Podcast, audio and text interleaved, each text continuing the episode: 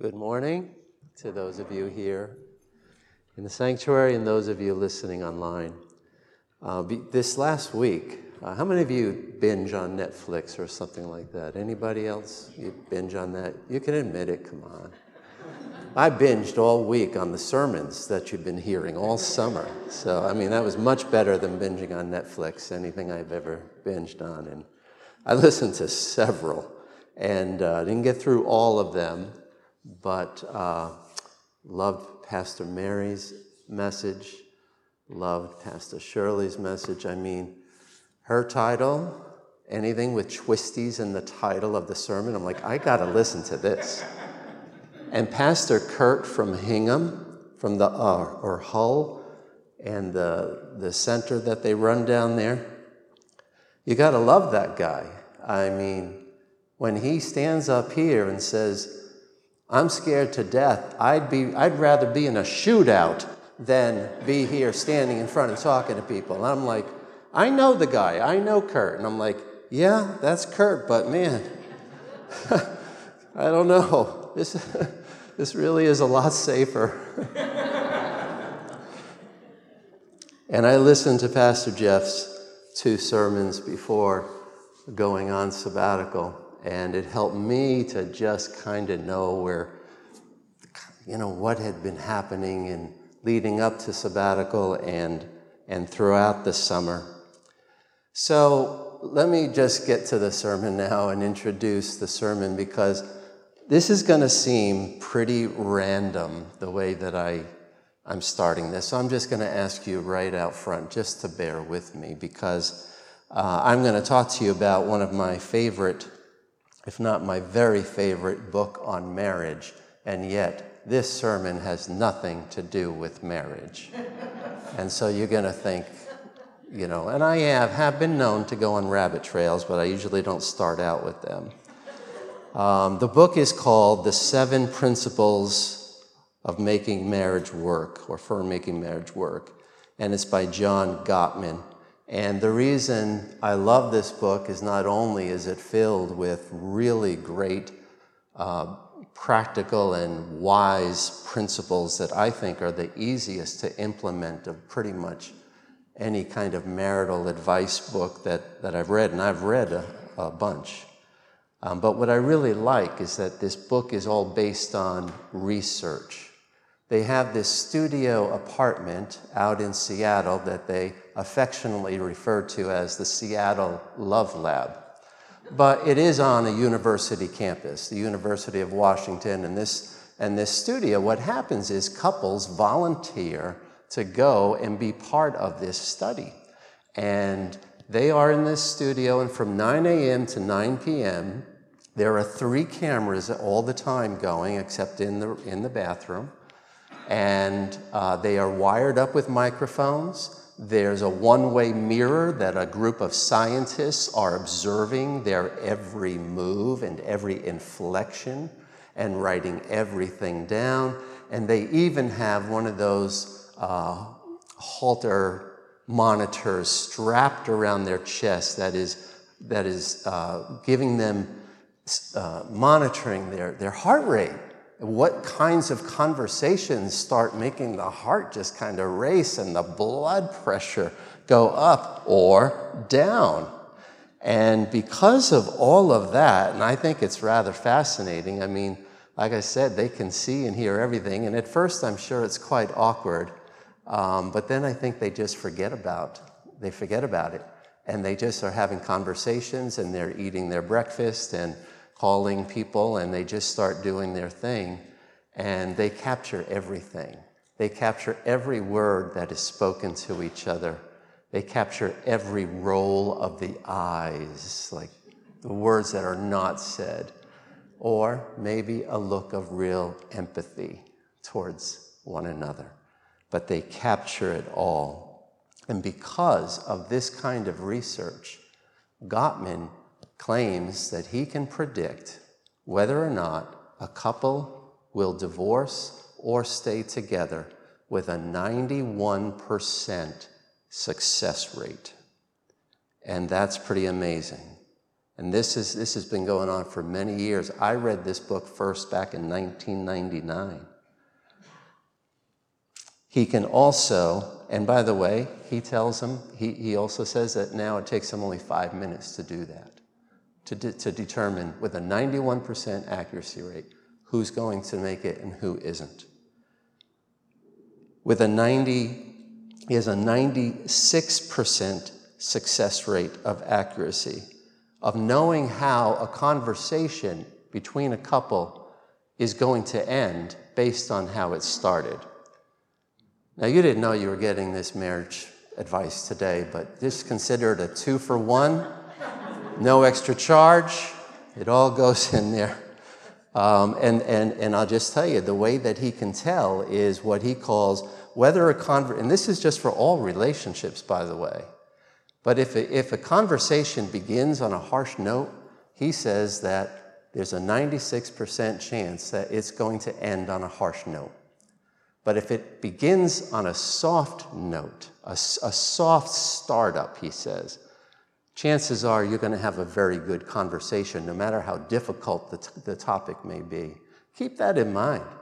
Because if you start in a harsh way, like, hey, I got a bone to pick with you, I mean, you might as well just call a timeout right there, go for a walk, come back and say, let's start over again.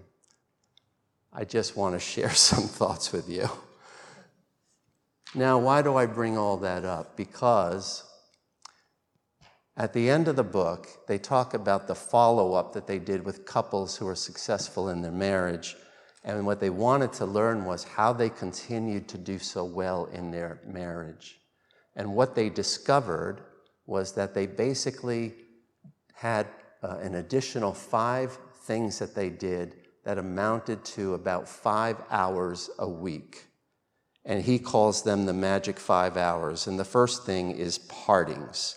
Make sure that before you say goodbye in the morning, let's just say it's a typical traditional weekday, uh, people go off to work in the morning, come back late afternoon, early evening. Make sure you say goodbye in the morning and you've learned about one thing that is happening in your spouse's life that day, from lunch with the boss to a doctor's appointment or to a scheduled phone call with an old friend. Reunions, be sure to engage in a stress reducing conversation at the end of each day when you come back together. Admiration and affirmation. Find some way every day to communicate genuine affection and appreciation toward your spouse. And affection. Kiss, hold, and touch each other during the time you're together. Make sure to kiss each other before going to sleep. Think of that kiss as a way to let go of minor irritations that have built up over the day. In other words, lace your kiss with forgiveness and tenderness to your partner. And then finally, go on a weekly date. This can be a relaxing, low pressure way to stay connected. Ask each other questions that let you update your love maps and turn toward each other. So, here's how I see this applying to our situation here today. The weekly date, we're having it. It's a date with God, and we all gather together in one form, format, or another to worship God and to listen to His Word, to pray, and to just take in all that He is and has for us. I think that there's something to say about that that, that does something not only to our own personal relationship with Jesus, but with one another in the church. Affection. Now, I know that in the New Testament it, we are told to kiss one another with a holy kiss, but we can't do that during COVID times, so we're not going to. We never do anyway. But what the part that I do like is Think of that kiss as a way to let go of minor irritations that have built up over the day. Irritations can build up in a lot of relationships. Irritations, even minor ones, they start as minor You know how minor irritations become really big ones? It's when you start to uh, just uh, focus on that grievance and you build a whole narrative around a grievance. And before you know it, you're nursing this grudge that never had to turn into that. If we had only practiced something so simple as this. I stayed at a Trappist monastery a few times, and at night, they, they, these, these monks, these are the, the, the Trappist monks, I call them the, the uh, elite, like, like, like the, the Marines, the SEALs of monks. they, they, and, I, and I followed a day with them. They start their prayer, I think it was the first time was three in the morning. And then they go through all day at different times. And they work all day too. It's a balance of work and prayer. But the final time of prayer is called Compline. And at that time, and, and I was in the back of the, of, the, of the church and with some other people, and the monk came back and he had this thing that, that they use that has holy water in it with holes in it. I wish I knew what it was called. But he invited us to come forward. He said, Going to sprinkle you to remind you of your baptism. Before you go to sleep, think of it as a good night kiss from God. And I love that. I wish somebody could sprinkle me every night in that way and just remind me of my baptism and as if God's goodnight kiss to me.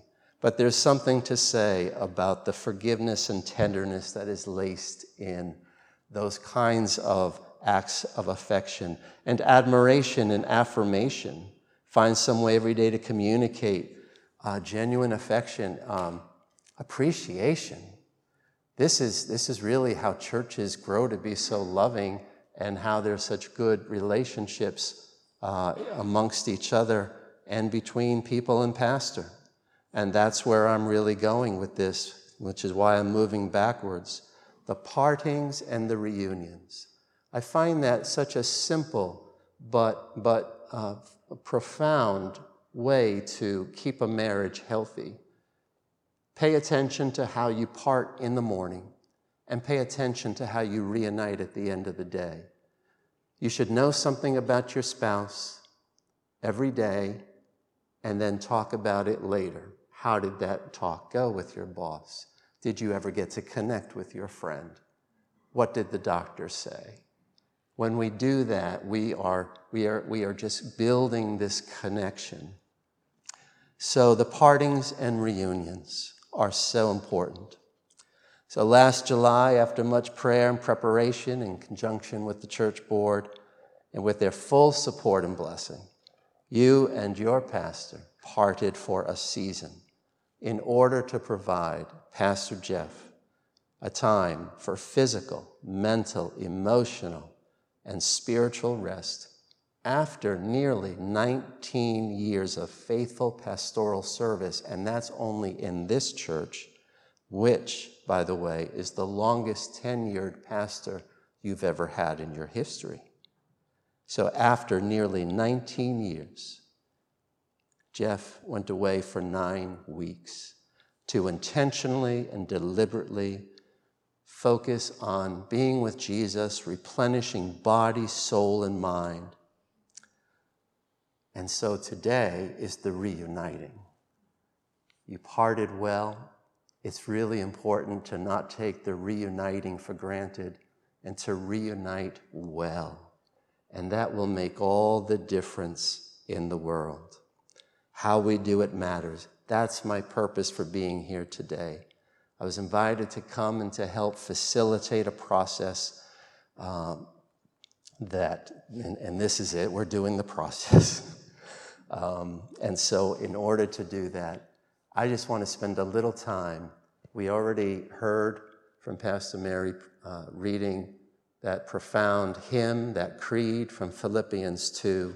But now I want to read this prayer from the Apostle Paul in Ephesians 3.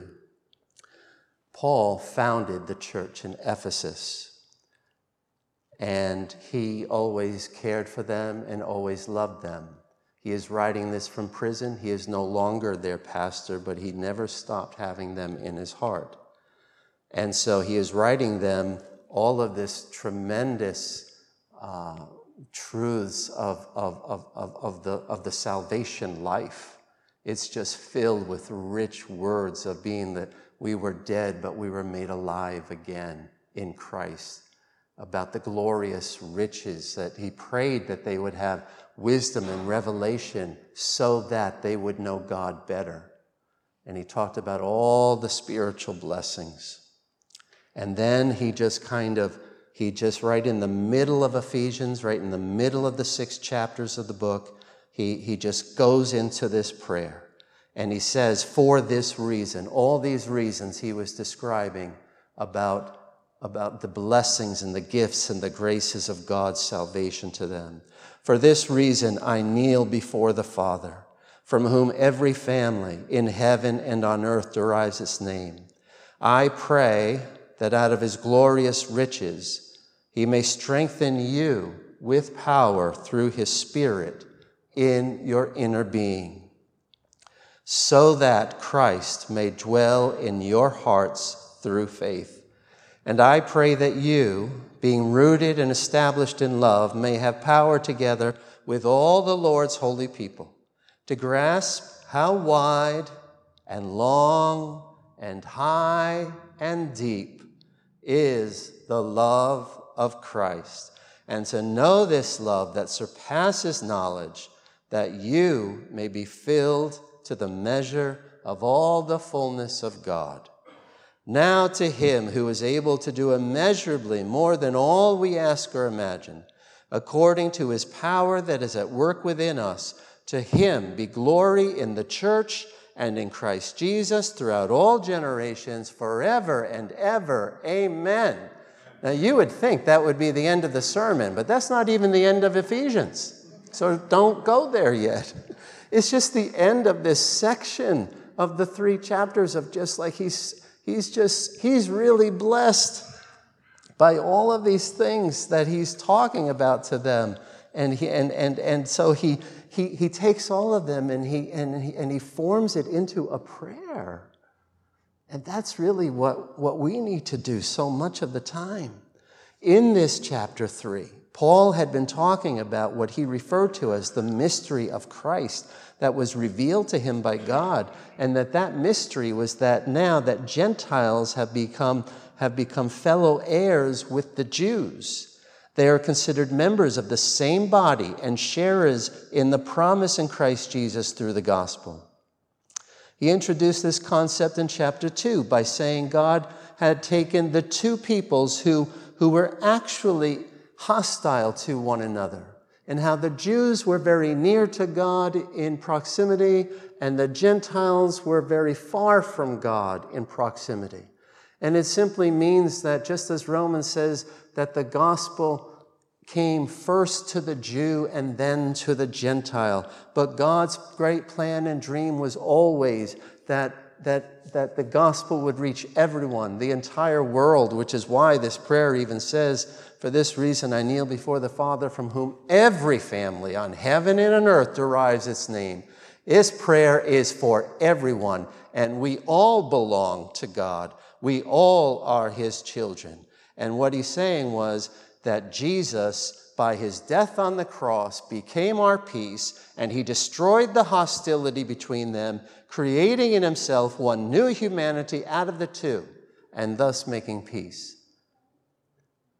If, if that was God's great dream, and it was, and if Christ, by dying on the cross, could destroy the hostility between Jew and Gentile, then certainly he can destroy any hostility that exists in any body of believers today, in, in all the different denominations.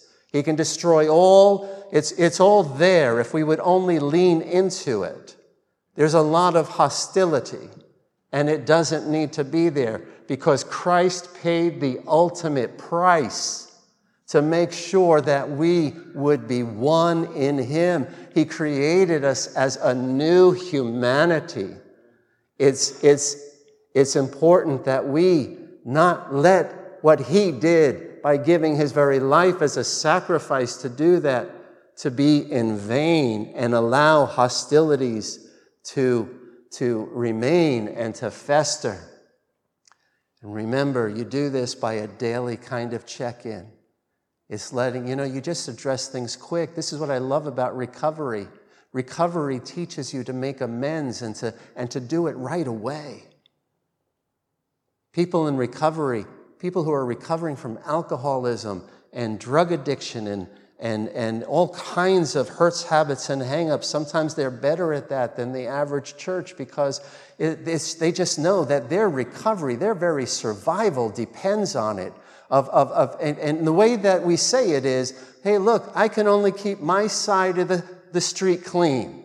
I can't take care of your side of the street. You can't take care of mine. Not a bad thing for churches to go by. If everyone keeps their side of the street clean, there won't be very much hostility lingering around. Instead, there will be a connection between people. There will be, there will be a much sweeter fellowship. There will be love. And that is so much a part of what, what Paul is praying here. This, this is a big prayer. This is a big, big prayer with four big intercessions. Here are four big intercessions praying us into the very life of God. Richard Rohr said, We know God by participation in God. I like that. And that's what Paul is trying to pray us into. He prays that he may grant power through his Spirit, that Christ may dwell in your hearts that you may have power to comprehend the love of Christ, and that you may be filled with all the fullness of God. Those are big, big intercessions. And as Bible commentator Klyne Snodgrass writes, rather than a small Jesus tucked away somewhere in our souls, the prayer assumes the presence of one who gives shape and strength at the very core of our being, who takes up residence and redefines us. And that's what he means that you may have power by the Spirit, that you would have the strength to know that Christ dwells in your hearts by faith, in your inner being. And, and, and when he talks about his, his, his in, in chapter 3, when he talks about his calling to to preach the gospel to Gentiles. He says it's to preach the, the boundless, the unsearchable riches of Christ. And here he uses the phrase again. He prays that out of his glorious riches, the riches of his glory, the vast wealth of his glory, for them to be strengthened with power through his Spirit, where in their inner being.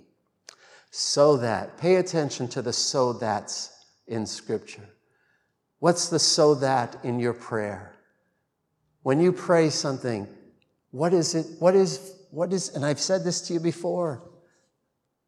What is the ultimate, what's the end result that you really want? So that, and what Paul is saying, so that Christ may dwell in your hearts through faith.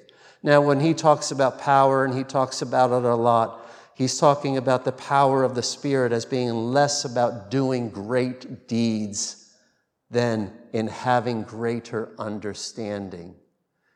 It's an understanding that we're going to see. It is to comprehend nothing less than all of the love of Christ.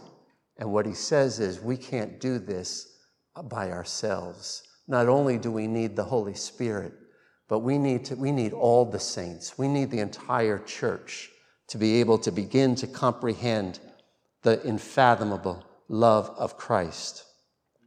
Remember, we need to know the difference between the love of power and the power of love. And he says this has to take place in the inner being. He's talking about the interior life of the Christian, which can largely be unexplored, undeveloped, and inaccessible territory of the soul, where instead of discerning the movements of God's Spirit at work in us, we don't stop long enough to pay attention. And we are often tempted to think that our prayers are just how many have you ever said, I feel like I'm talking to the ceiling? You know, it's like, I, I don't feel like anything happens when I pray. But here's what you need to believe, and I really mean it. I know you're not supposed to say shoulds and stuff like that in sermons. I really try not to. But we we really, we all should do this.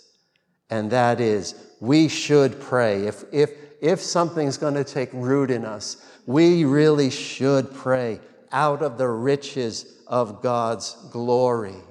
And when we pray, we should pray in a way that has the faith and the belief that whenever I pray, something always happens. Do you believe that? Something always happens. Remind yourself of that. I may not know what happens. I'm not sure I felt anything. I'm not seeing results. But prayer can't help but move the heart and hand of God. Something is always happening. And when we believe that, we begin to become more attentive to what is happening. What is God up to? As Mary prayed. And here we are at the very heart of it. This is this prayer comes in the center of Ephesians. It comes, and this part is the center of the prayer because it is the center. That you, being rooted and established in love, may have power together with all the Lord's holy people to grasp how wide and long and high and deep is the love of Christ, and to know this love that surpasses knowledge, that you may be filled to the measure of all the fullness of God. I have to tell you that I have studied commentary after commentary for years and years, trying to figure out what is the fullness of God? And how can any of us ever claim to be filled with the fullness of God? But when I just simply read the prayer and pray the prayer, it's so simple. The fullness of God is love. That's why he talks about how it takes everyone together to begin to comprehend and grasp the how wide and long and high and deep. I mean, there's, it just keeps going on and on and on and on is the love of Christ. And to know this love that surpasses knowledge. And how in Philippians, Paul talks about having a peace that surpasses knowledge. You see, too many of us, we don't know things because we think we know things. It's in our head. We try to figure it out. But it's not until we let it just kind of find time to seep into our hearts, to become the core of our heart, to, to, to fill every fiber of our being, that we know it in body and soul. We know it not in our heads only, but we know it because we know it because we know it. Because God is love. How could he be filled with anything other than love and all that love is? Colossians 2 9 to 10 says, For in Christ all the fullness of the deity lives in bodily form. And in Christ you have been brought to fullness. And this is why I think this, this fullness of God and how all the, the, the fullness of the deity lives in bodily form in Christ, and we're brought to this fullness. And how did that happen? It's only because Christ emptied himself. Now, he did not empty himself of divinity. He, Christ, has always been fully God of fully God. And when he was incarnated the, he became fully man of fully man, fully human, fully human.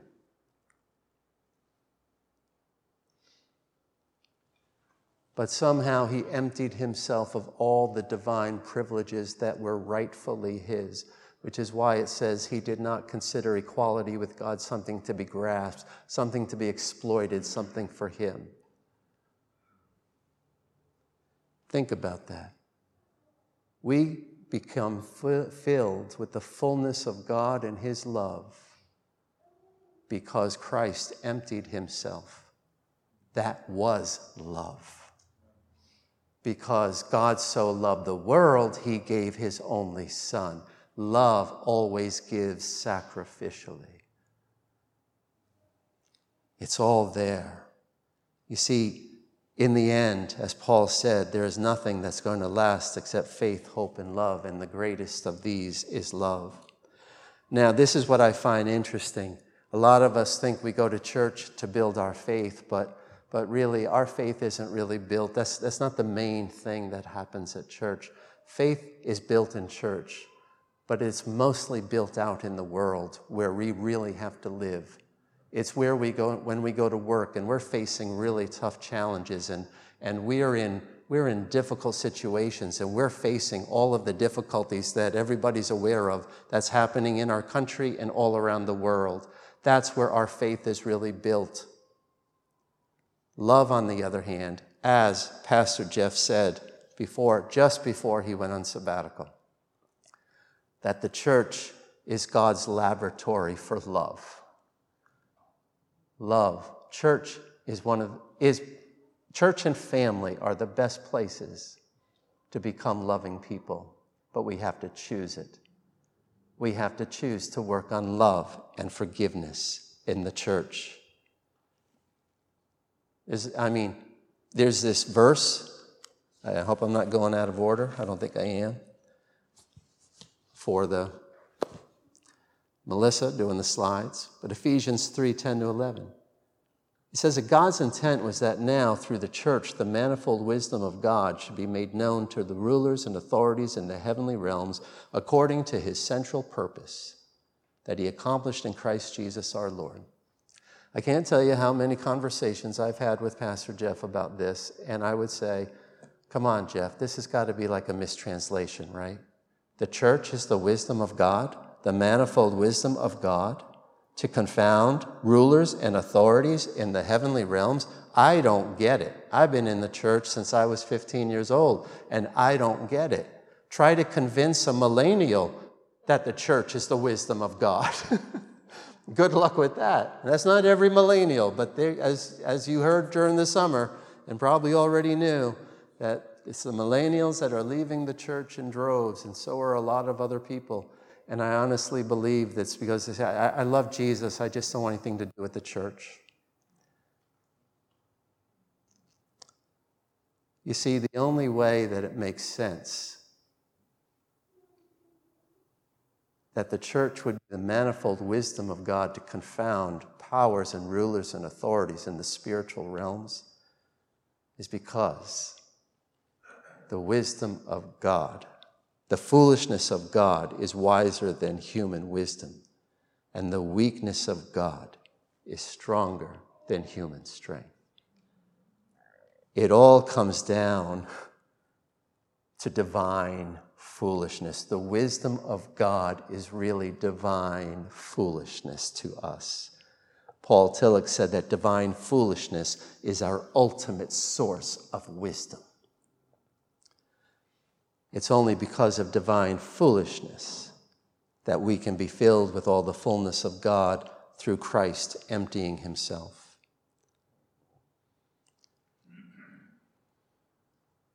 Isn't it ironic? That verse is like, this won't be on the screen, but 2 Corinthians 8 9. You know how gracious our Lord Jesus Christ was, rich though he was. He became poor for the sake of you that by his poverty you may be made rich? You see, that's, that's divine foolishness. We are made rich. We become full because Christ emptied himself.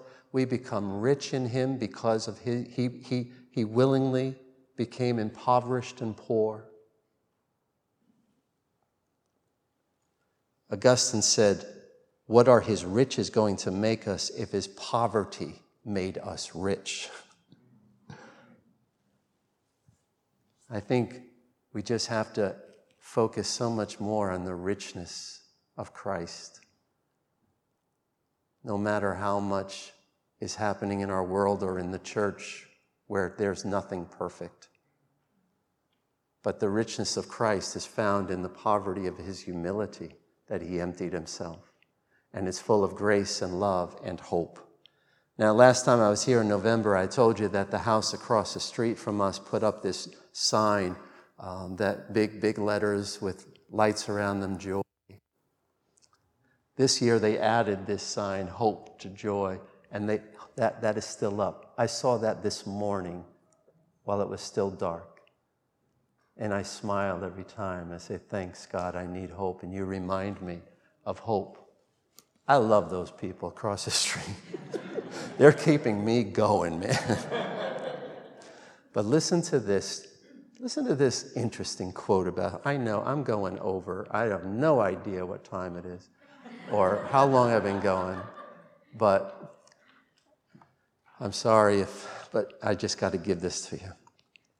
Hope is a strange thing, gathering in time and memory, memory of the past, and oddly, remembering into the future. Remembering into the future. It is the peculiar disposition of Christian waiting for the one who waits for us. Hope drives us on and pulls us forward into blinding darkness and veiled light. Hope slips in where despair confidently reigns. Hope waits when waiting means walking in a valley of tears. The flickering flame of hope bends into the darkness, and the darkness does not overcome it. What an odd thing this hope is, willing to bear the weight of sin, willing to endure the costliness of love. So I think hope, just like faith, is largely built in the world and love is largely built in the church. I think hope is largely born of prayer. And I'll tell you why. It's because as long as I pray, I, I, don't see how it's possible for me to pray without at least a sliver of hope. I really don't know if God's going to heal this person, but I have to ask him anyway. I really don't know when such and such crisis will be over or, or you know, terrible things I don't want to get into. I still got to ask him. I still got to hope. And, and, and, and hope and prayer just go together so much. But the problem so many times is the reasons our prayers fall flat with us is because we are not beginning with the richness of Christ. We are beginning with the poverty of our own hearts. That's why Bonhoeffer, Dietrich Bonhoeffer said the richness of the Word of God ought to determine our prayer, not the poverty of our heart. When we start with the problem, we probably end with the problem, just like when we start with a tough discussion, we end with a tough discussion. We have to start with the richness of Christ. We have to start with the promises of the Word. And when we do that, then we can address the problems that we're seeing and having, and we can offer them to God out of an abundance of richness. So, there was this movie, saw Stepmom. It's an old movie, it's over 20 years old with Julia Roberts and Susan Sarandon and Ed Harris. Ed Harris and Susan Sarandon were married. They're now divorced. They have two kids a 12 year old daughter and a little boy that I would th- say is about eight. Julia Roberts is now Susan Sarandon's divorced husband's uh, uh, girlfriend, and she's li- they're living together. And this is really hard on them because she's never had kids and those kids are giving her a hard time. They don't want her to take the place of their mother. And of course, Susan Sarandon is older and she's feeling threatened by this new, hip, cool person that he eventually gets engaged to and marries. Meanwhile, Susan Sarandon gets cancer. And it seems like, boy, she's really getting the short end of the straw. There's a scene where she's riding horseback with her daughter and son. And the kids are starting to like Julia Roberts because she's been trying to win them over. And the son says to, to his mother, You know, mom, I think, I think she's really pretty. And Julie and, and Susan Sarandon says, Well, sure, if you like big teeth. You know, that's the kind of thing going on there. But then the son says this. He picks up on it all. Kids don't miss a thing, do they? And he says, You know, mom, I'll hate her if you want me to. And the look, she never says a thing. But the look on Susan Sarandon's face was like, that's the effect I'm having on my son. And she knows that her son can't afford to hate her because he's going to need her. It's a profound moment, I think, in the movie.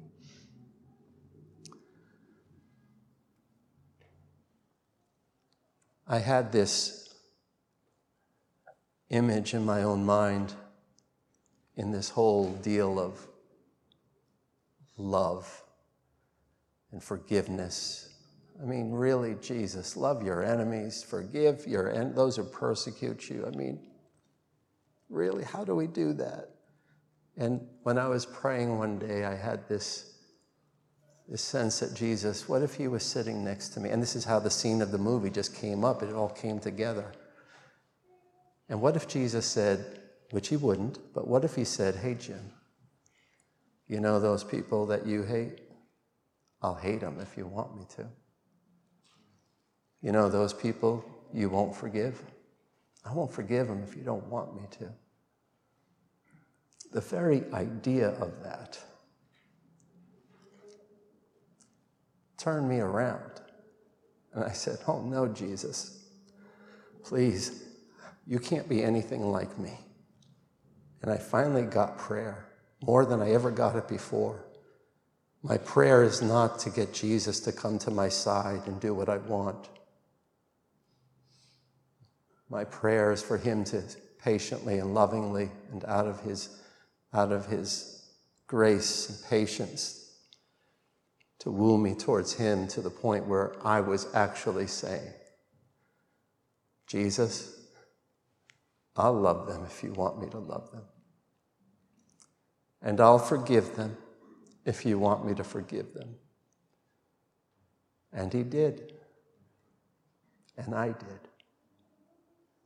It became so easy. Something that was such a battle for me became so easy when it came together for me like that. Not the poverty of my heart, but the richness of his heart. Now, I'll close with this, and I promise.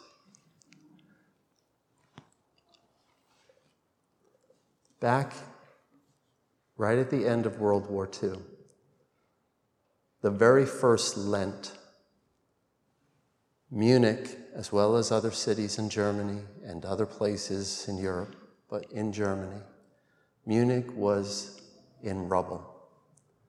I, I, I looked up pictures.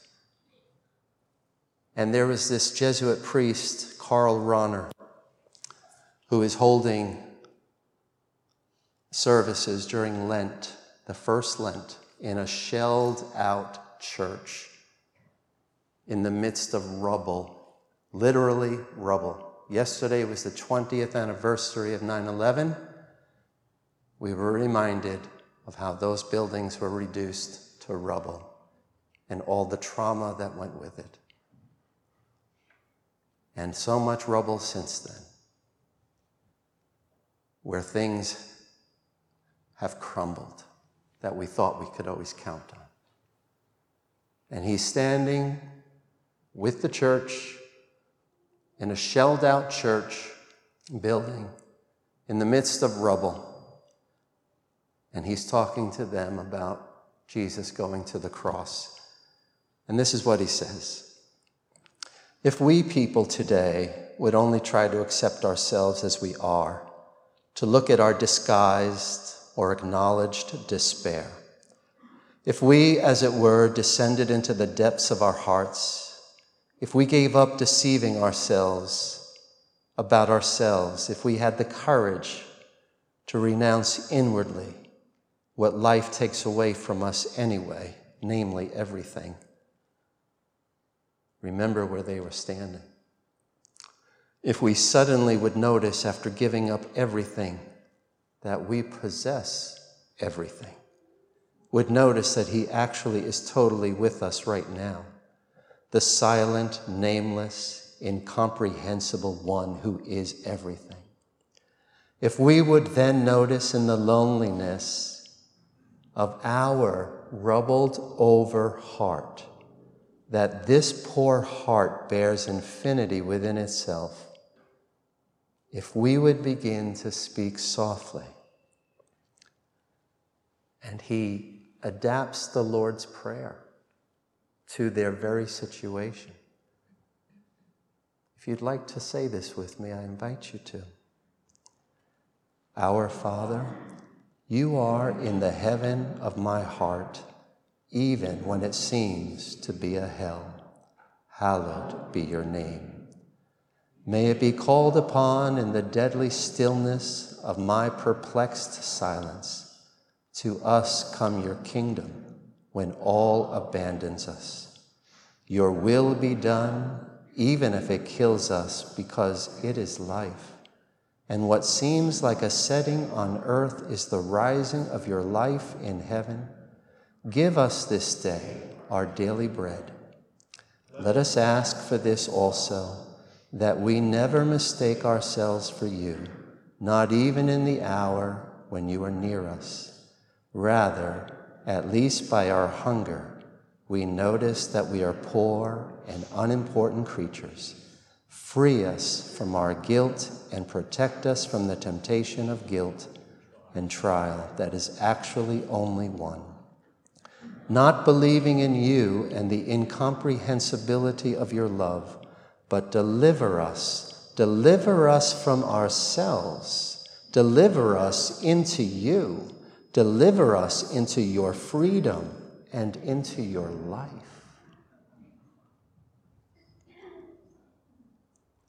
You ever feel like you're living in a rubbled over world? And you maybe even say, I have a rubbled over heart. What a prayer for us. The way the couples, as I like to call uh, Julie on her way up to make a statement before we pray for Pastor Jeff and Kathleen. The way that the couples uh, are supposed to catch up at night in their reunion is to update each other's love maps, as it's called. Well, you don't have love maps as a church necessarily. But I tell you, today we're going to bring together in prayer by faith, hope, and love. But over the next course of weeks and months, as Pastor Jeff shares what God has done in his life over these past nine weeks, and you sit with him and share what God has been doing in your life, you're going to update each other's hearts with each other. And that's the way to do this. Asking me to come up here after that powerful sermon is really unfair. Thank you, though, Pastor Jim, for that specific message to this group on this day. You're welcome.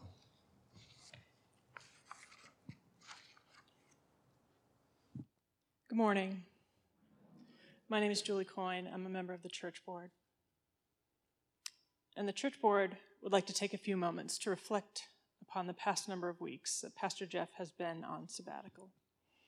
The board unanimously recommended for Pastor Jeff to take a sabbatical per the Church of the Nazarene manual's recommendation. The purpose in, of a sabbatical, in part, is to encourage a healthy pastoral ministry and a strong spiritual life of the pastor. Although there's not usually a perfect time for a pastor to do so, the board was pleased to offer and encourage Pastor Jeff to take a sabbatical in order for his soul to be refreshed, renewed, and replenished. Since Pastor Jeff has been away, our congregation has been blessed by a series of speakers that were diverse and dynamic. They all challenged us to evaluate our own personal walks of faith and called upon this, this body of believers to discern how the Lord would use us to meet the needs of others. That was the strongest theme throughout the summer, at least for me it was. Where do we need to bring the hope of Christ to others? And where has the Lord been speaking to you during this time and to me during this time? There were many people who were instrumental in making Pastor Jeff's sabbatical a time where our body continued to thrive. Have you noticed the face of our leadership has changed? More members of our congregation have been meeting the call to minister from the laity, we are witness to people like Mary Hardwick, who has been faithfully serving our children, young children, and, and families, Leandra Marchand, who served the youth group tirelessly this summer, and James Shetler, who has uh, answered the call for, as a worship leader. There are others like Bob and Carol LeMay who offer to facilitate a time of intentional prayer under the tent during these weeks. And I'm sure there's others I just, that I just not, don't know of, but you're there. The board has also assumed a greater burden of responsibility while Pastor Jeff has been away. Additionally, the board would be remiss if we did not take a moment to recognize Pastor Mary and her strong example of leadership. She is a devoted shepherd and servant who has faithfully brought our congregation through the past nine weeks of the sabbatical. Pastor Mary worked hard maintaining her regular duties while also taking on the duties and responsibilities of senior pastor and she did it all with grace, and her diligent service kept Community Chapel on course. The board is also unanimously recommending, uh, has recommended for Pastor Mary to engage in a sabbatical from September 26th through October 31st, so she, so she can also have an opportunity to refresh, renew, and replenish. What do all these people have in common? Their commitments to serve are strong examples of the church we need to become. People who are willing to look beyond ourselves, not to what we think we can do, but looking to the Lord and discerning where He wants us to be His hands and feet. We cannot be a church reliant on pastors to carry the yoke of tending to the flock anymore. As we welcome back Pastor Jeff, let's join him in finding a different way to do church so that we can make a greater impact in the national communities, wherever we find ourselves, and to his kingdom. It's so great to see Pastor Jeff and Kathleen. We look forward to hearing all the ways in which God has spoken to you um, during these weeks, and we look forward to sharing with you all the ways in which God was faithful and showed himself to us as well. Welcome back.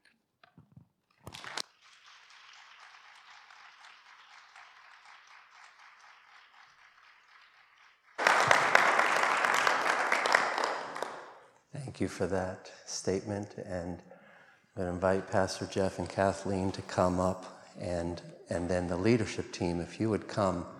And um, I know you're going to do this in a socially distanced way, but, but just surround them and the whole church.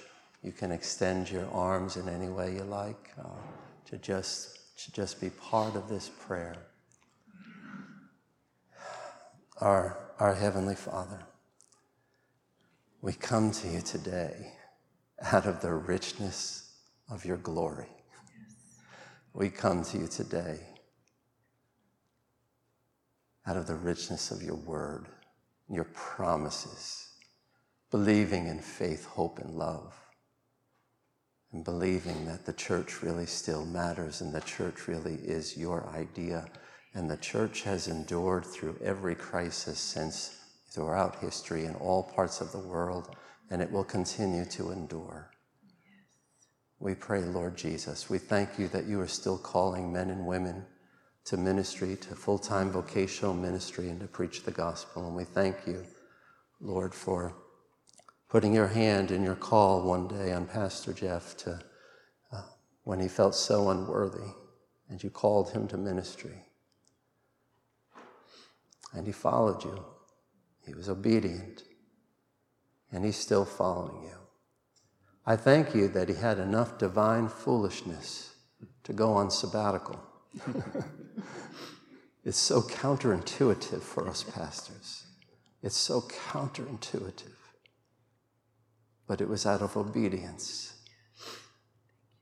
And divine foolishness as the ultimate source of wisdom, your wisdom, to be with you, Jesus. I thank you, Lord, for bringing him back to this flock on this day, and we celebrate the reuniting of pastor and people on this day. And pray that in the weeks and months to come, as they share their hearts with each other and what God has been up to, as well as their challenges and problems in life, just sharing life, that there will be even a deeper closeness and intimacy. I thank you, Father, for, for Kathleen and for her amazing support of Jeff through all these years and through this sabbatical where he was away a lot. I thank you, Lord, for what a good woman of God she is and a, and a, and a godly, great wife to Jeff. I pray that together you would strengthen them in their inner being. And I pray that together they would continue to know really, really how deep and how wide and how long and how high is your love, Jesus. Thank you, because this will take an eternity and it will take all of us together. And so we welcome them back in the holy and good name of Jesus with our prayers and our support and, and in faith, hope, and love grounded in Jesus. These are the things that will matter and last and will never fail. We pray now for your ultimate blessing on them. In the name of the Father, and of the Son, and of the Holy Spirit, amen. amen.